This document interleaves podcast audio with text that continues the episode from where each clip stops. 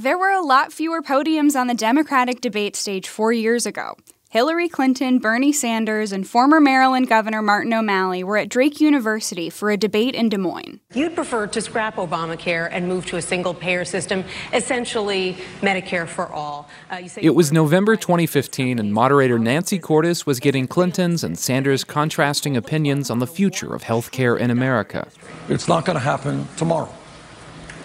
And it's probably not going to happen until we have real campaign finance reform and get rid of all these super PACs and the power of the insurance companies and the drug companies. Sanders had a line he's still delivering during his 2020 run. Why do we remain the only major country on earth that does not guarantee health care to all people as a right? Clinton was asked why in the 1990s she said the momentum for a single payer system would sweep the country and why she doesn't feel that way anymore. Well, the revolution never came. and I waited and I got the scars to show for it. Um, we now have this great accomplishment known as the Affordable Care Act. Clinton, of course, became the Democrats' nominee and lost to Donald Trump in 2016. Sanders' Medicare for All plan now dominates the Democratic debate, and it's a very different conversation. I'm Clay Masters. I'm Kate Payne. From the newsroom of Iowa Public Radio, this is Caucus Land. Presidential candidates have made healthcare a central part of their campaigns for decades. It's a cornerstone of many 2020 campaigns, like for Massachusetts Senator Elizabeth Warren. The government is on the side of the giant hospitals that want to merge, that want to swallow up little hospitals. Some candidates, like Colorado Senator Michael Bennet, say Medicare for All won't be feasible. I believe we should finish the job we started with the Affordable Care Act with a public option that gives everybody in this audience the chance to pick for their family. President Barack Obama did get something done with health care on the Affordable Care Act. His Vice President Joe Biden doesn't want to abandon it. The transition of dropping 300 million people on a new plan, a totally new, uh, is a, little r- risky at this point. President Donald Trump plays defense on the issue. All of the Democrat plans would devastate our health care system. The fake moderates on the left are telling the same lies they did under the last administration. Some Iowans are concerned. I think our costs would go through the roof. And how are we going to pay for this? What do people really know about the debate over health care? And what do Iowa health experts have to say about sweeping changes? We'll talk about it with Iowa Public Radio health reporter Natalie Krebs after this break. Caucus Land is sponsored by Cornell College and by Gravitate Co-working, providing flexible workspace for freelancers, remote workers, teams, or anyone sending emails from a couch or a coffee shop, including those in Iowa for the caucuses. With premier co-working spaces in downtown Des Moines and historic Valley Junction. Learn more at gravitatecoworking.com. This is Caucus Land from Iowa Public Radio. Healthcare has always been a huge issue in this country. Americans are going without basic treatments. They're rationing insulin for diabetes. They're unable to care for aging parents and grandparents. And many Americans are going broke trying to pay for it all. Even people with insurance are filing for bankruptcy. Here in Iowa, rural hospitals are losing money. They're cutting services. One Kaiser Health study found per capita spending in Iowa had increased more than 50% from 2004 to 2014. Another study found employer sponsored insurance deductibles in Iowa are some of the highest in the country.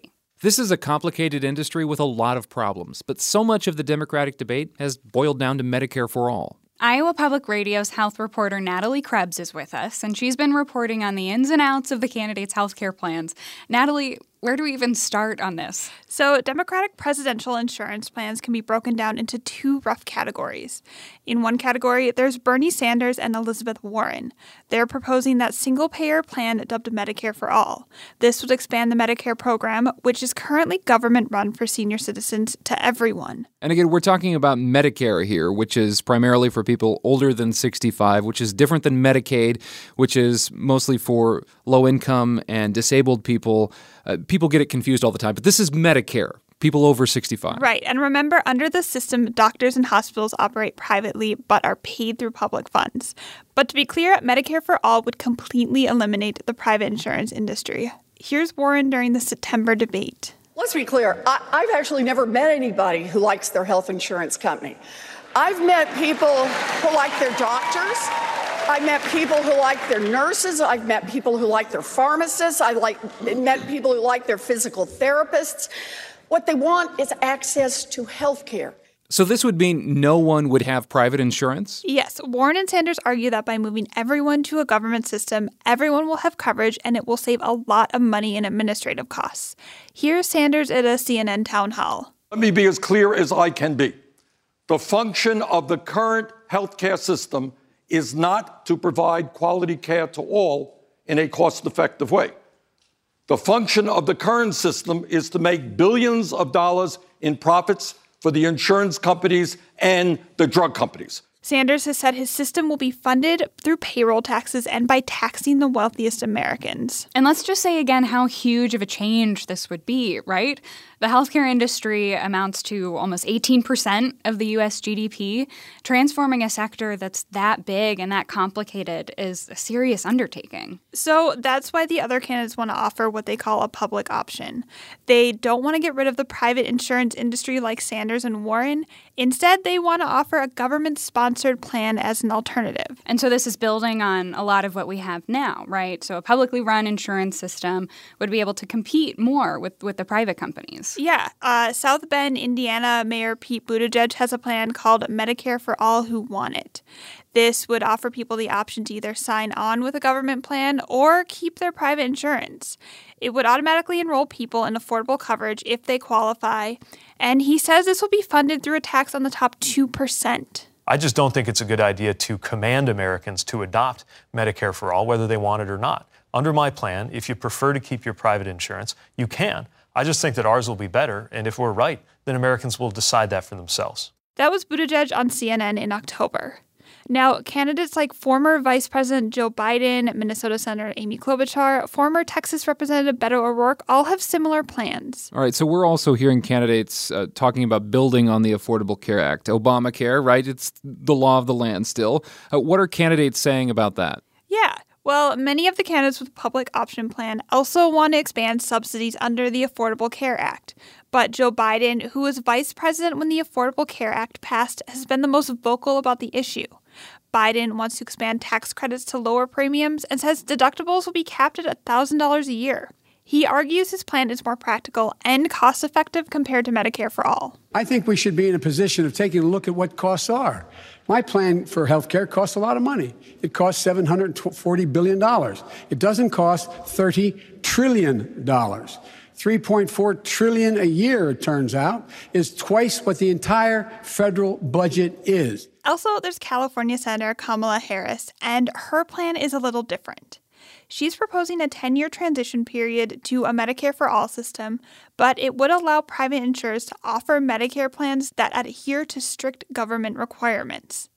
Then there's New Jersey Senator Cory Booker. He praises Medicare for All, but also wants to expand Obamacare. You know, I'm a fierce pragmatist. I'm not going to make perfect the enemy of the good. I'm not going to sacrifice progress on the altar of purity. We're going to do things from day one stop the erosion of the Affordable Care Act, expand Medicare, lower the age of eligibility. Those are some of the candidates laying out their healthcare plans, sharing some of their ideas.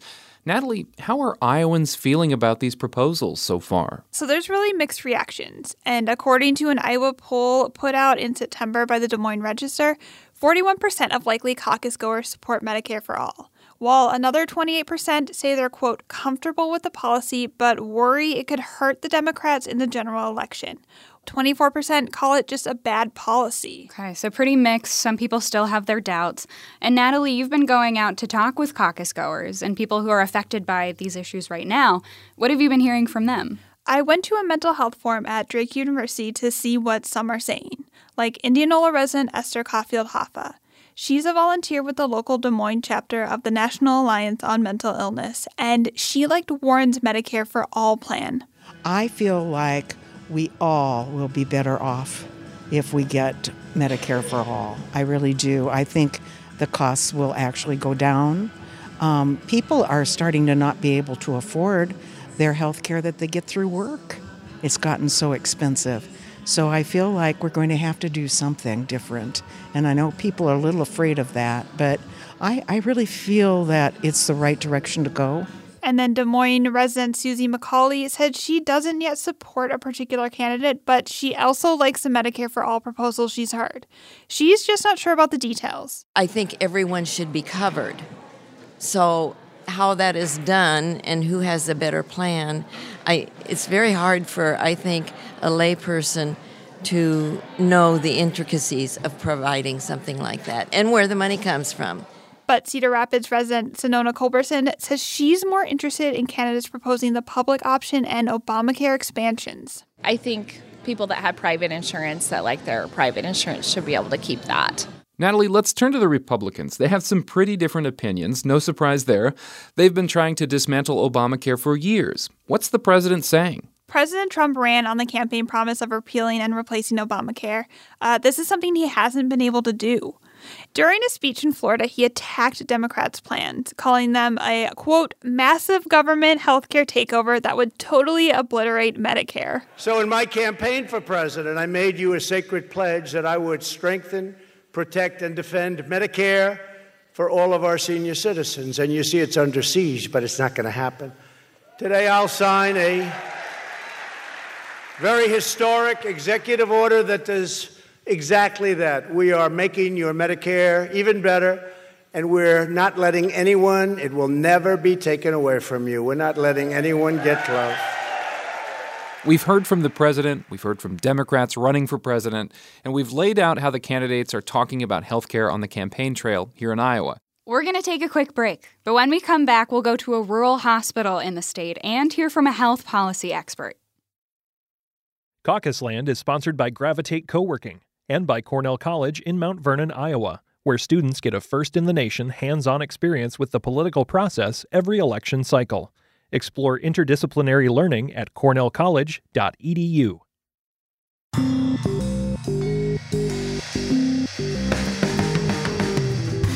Love listening to Caucus Land? Find more stories about the candidates and their positions by visiting our website. We'll keep you up to date on the race to the White House. Go to iowapublicradio.org slash 2020.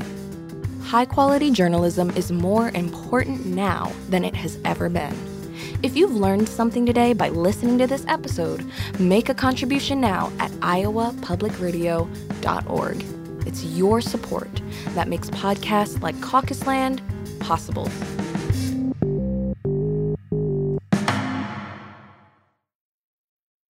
This is Caucus Land from Iowa Public Radio. I'm Kate Payne. I'm Clay Masters. We wanted to get a better feel for what's happening on the ground in Iowa and what some of these proposed changes could mean for hospitals, doctors, and employers. And Natalie Krebs, our health reporter, is still with us. Natalie, you visited a rural hospital in northeast Iowa that's hanging in there, but they still have some serious concerns. Yeah, I went to the hospital in Waverly, which is 20 miles from Waterloo. It's a city of 10,000 people.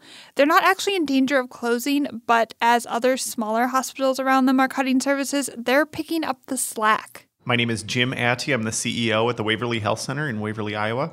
The Waverly Health Center is one of the state's 82 critical access hospitals, which basically means it's a small rural hospital with fewer than 25 beds. We uh, really do offer a wide array of services for such a small facility. Um, typical inpatient emergency care, but we also um, are delivering uh, between 250 and 350 babies a year, which is quite a few for um, for rural uh, Iowa. Um, we are in multiple communities with different clinics, uh, with just over 40 different providers, about 450 total employees, um, and uh, service about a service area of about 55,000 people. Some small rural hospitals are struggling financially, Waverly included. Many Iowa counties have been losing population for years, and some providers have had to cut back their services. According to the Iowa Hospital Association, more than 50% of Iowa hospitals had negative margins in 2018. And a lot of that comes down to the rate of how many patients are on private insurance versus one of the federal programs, right? Because private insurers are often paying providers more for their services. Uh, right. It comes down to reimbursement rates rates. Iowa has one of the lowest Medicare reimbursement rates in the country. Um, so if more people are on Medicare and we don't fix those rates, Addy says his problems could get much worse. We do think that it would lower uh, reimbursements. We do think that it has the potential to um, not bridge the gap of uninsured or underinsured uh, to the extent that I think is being proposed.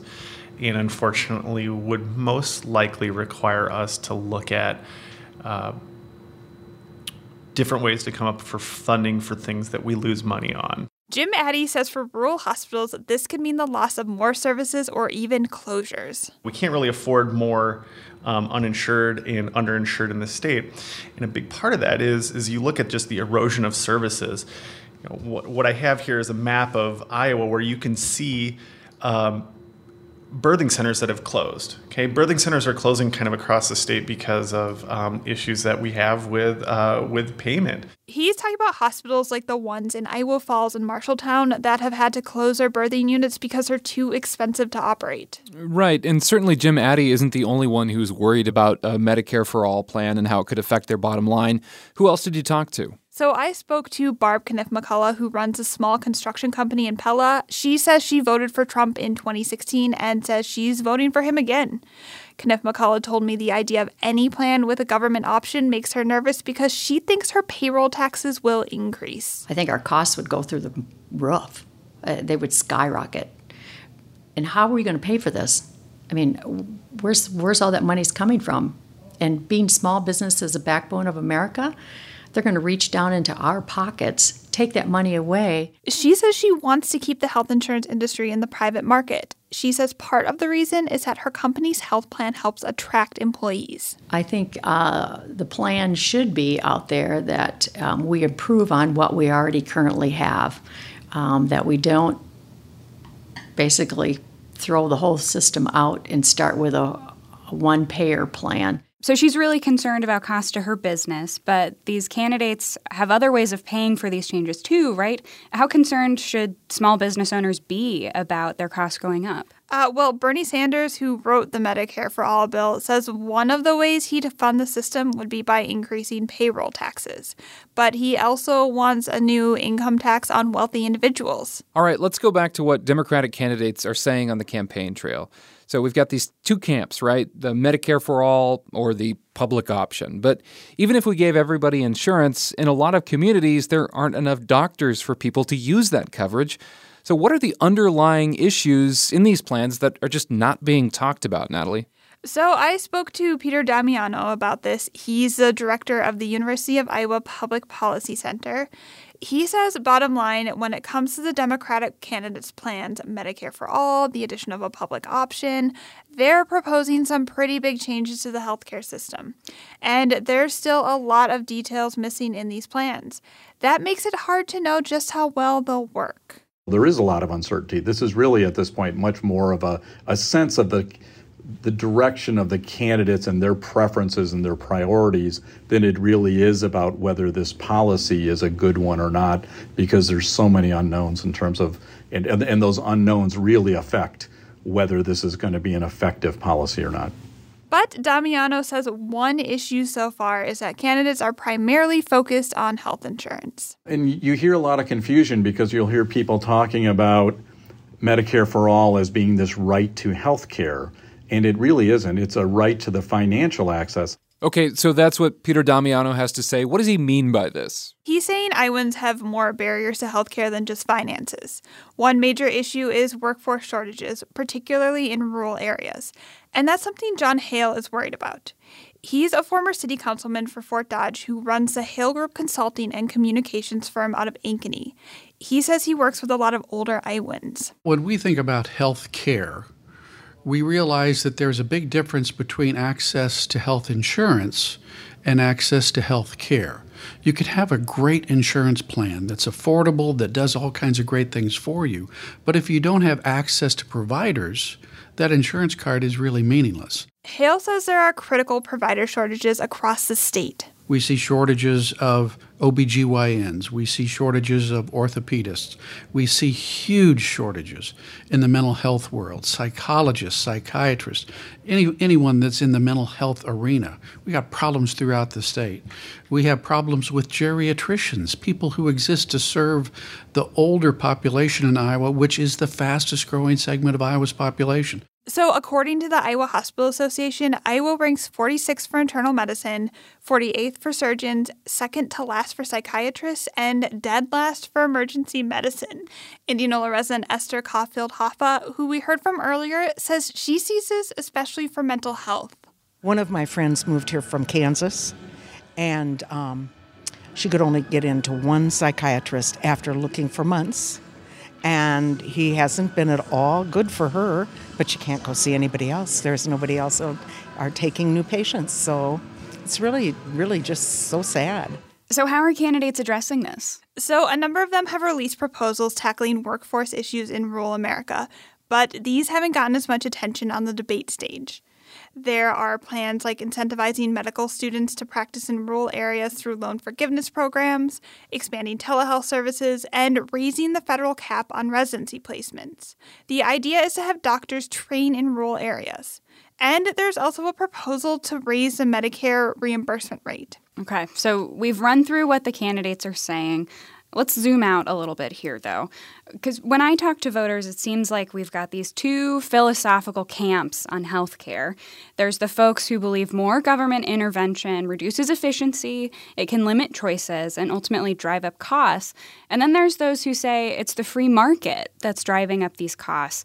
You know, companies can jack up drug prices by 400% in a few years, and that this is inherently a for profit system. And as a country, we're having these debates year over year, but people are still going without some of these really necessary treatments, and some are dying in the meantime because of these decisions. How do we bridge that divide? So here's the thing some of these healthcare services, like rural birthing units and emergency departments, they're not going to turn a profit. The free market isn't fixing that, and a purely free market philosophy would say that hospitals should close. We've seen healthcare costs go up every year. We pay more per person in this country than any other developed nation, but the US also drives some incredible breakthroughs in healthcare technology. We develop a lot of new drugs and procedures, but we can't agree on how to balance these things. Jim Addy, the hospital administrator we heard from earlier in Waverly, has had a lot of time to think about this. I think that if you look at healthcare in this country, and you ask 10 people on the street, is healthcare a right or a good? I think that you're going to find a varying answer from all 10 people to whatever extreme. Healthcare does not have a definition in this country. Okay, and because of that, everybody treats it very, very differently. You look, you talk to uh, an individual in business who own, who might own a business and have employers. You look at to uh, uh, somebody running a hospital. You look to an insurance carrier. Look to the government. You look to whomever you'd like, and everybody has a different intention for what they would like out of the healthcare system. And because we don't have a good uh, common definition, I think that it's extremely difficult to get us all moving in the right direction. Jim Addy's kind of wrapping things up for us here. Uh, he's saying no matter what a president wants to do with the healthcare system, it still has to go through Congress. I mean, you can use Obamacare as an example. I mean, it certainly didn't come out of Congress the way that Barack Obama proposed it. Yeah, Democratic candidates can lay out their plans now, but even if a Democrat wins, they're going to have to deal with Congress to get it through. Iowa Public Radio's Natalie Krebs. Thanks. Thank you. We're ending with Only in Iowa stories from the campaign trail that could only happen in Iowa. There are times when we've approached people at candidate events in Iowa only to find out they're not from here. They've traveled from California or New York just to get a casual look at someone who might be the next president of the United States. That's the thing. People get used to seeing presidential candidates here. That's something that surprised Caroline Cummings. She's a political reporter with Sinclair Broadcasting who grew up in the Washington, D.C. area. Before moving to Iowa a couple years ago, she never ran into presidential candidates. Yeah, I, I just, I don't think I ever saw anyone. So when I moved here, I was like, what? What's going on? I mean, even people who aren't running for president come here. So it was a little bit Shocking. In January 2019, U.S. Senator Kamala Harris had just announced she was running for president and was at a town hall Cummings was covering in Des Moines. Not everyone could get into the auditorium, so some were watching Harris in an overflow room on a big screen. Harris was going to make a special appearance in the overflow room. Cummings noticed a couple was about to leave, so she told them if they waited, they'd be able to see the candidate up close and in person. Thinking like they're going to be thrilled, over the moon, this is awesome. But the couple wasn't really impressed. The woman looks at her watch, has her coat half on. Ah, we'll get her next time. And I was just like, okay, it's a statement. It's not even a question, it's a statement that I am going to see this person again if they are running for president. Something like this also came up with longtime Iowa Public Radio correspondent Joyce Russell. She retired in November 2018 and was interested in seeing a candidate as a private citizen. The event was taking a while to get started. I know what these campaign people look like, so my husband's saying, I wonder what's going on. And I said, Well, I'll go find out what's going on. she found out it was going to be another hour or so. And because I wasn't covering it, I was free to leave, so we, did, we didn't stick around. We both figured there'll be plenty of chances to see him and everybody else before the thing is over. Okay, we want to hear your stories. Give us a call at 1 893 2036. Just leave us a voicemail and tell us how to get in touch with you. You can also email us your stories, caucusland at iowapublicradio.org. Or tweet using the hashtag OnlyInIowa. This episode of Caucusland was produced by me, Kate Payne, Clay Masters, Natalie Krebs, and John Pemble. Our music was composed by Garrett Schmid and performed by Garrett and Aaron James. Our news director is Michael Leland. Our executive producer is Katherine Perkins. We also get help from our digital team, Lindsay Moon and Matt Searing. Subscribe to Caucus Land wherever you get your podcasts. Don't forget to rate and share the show. Caucus Land is a production of Iowa Public Radio.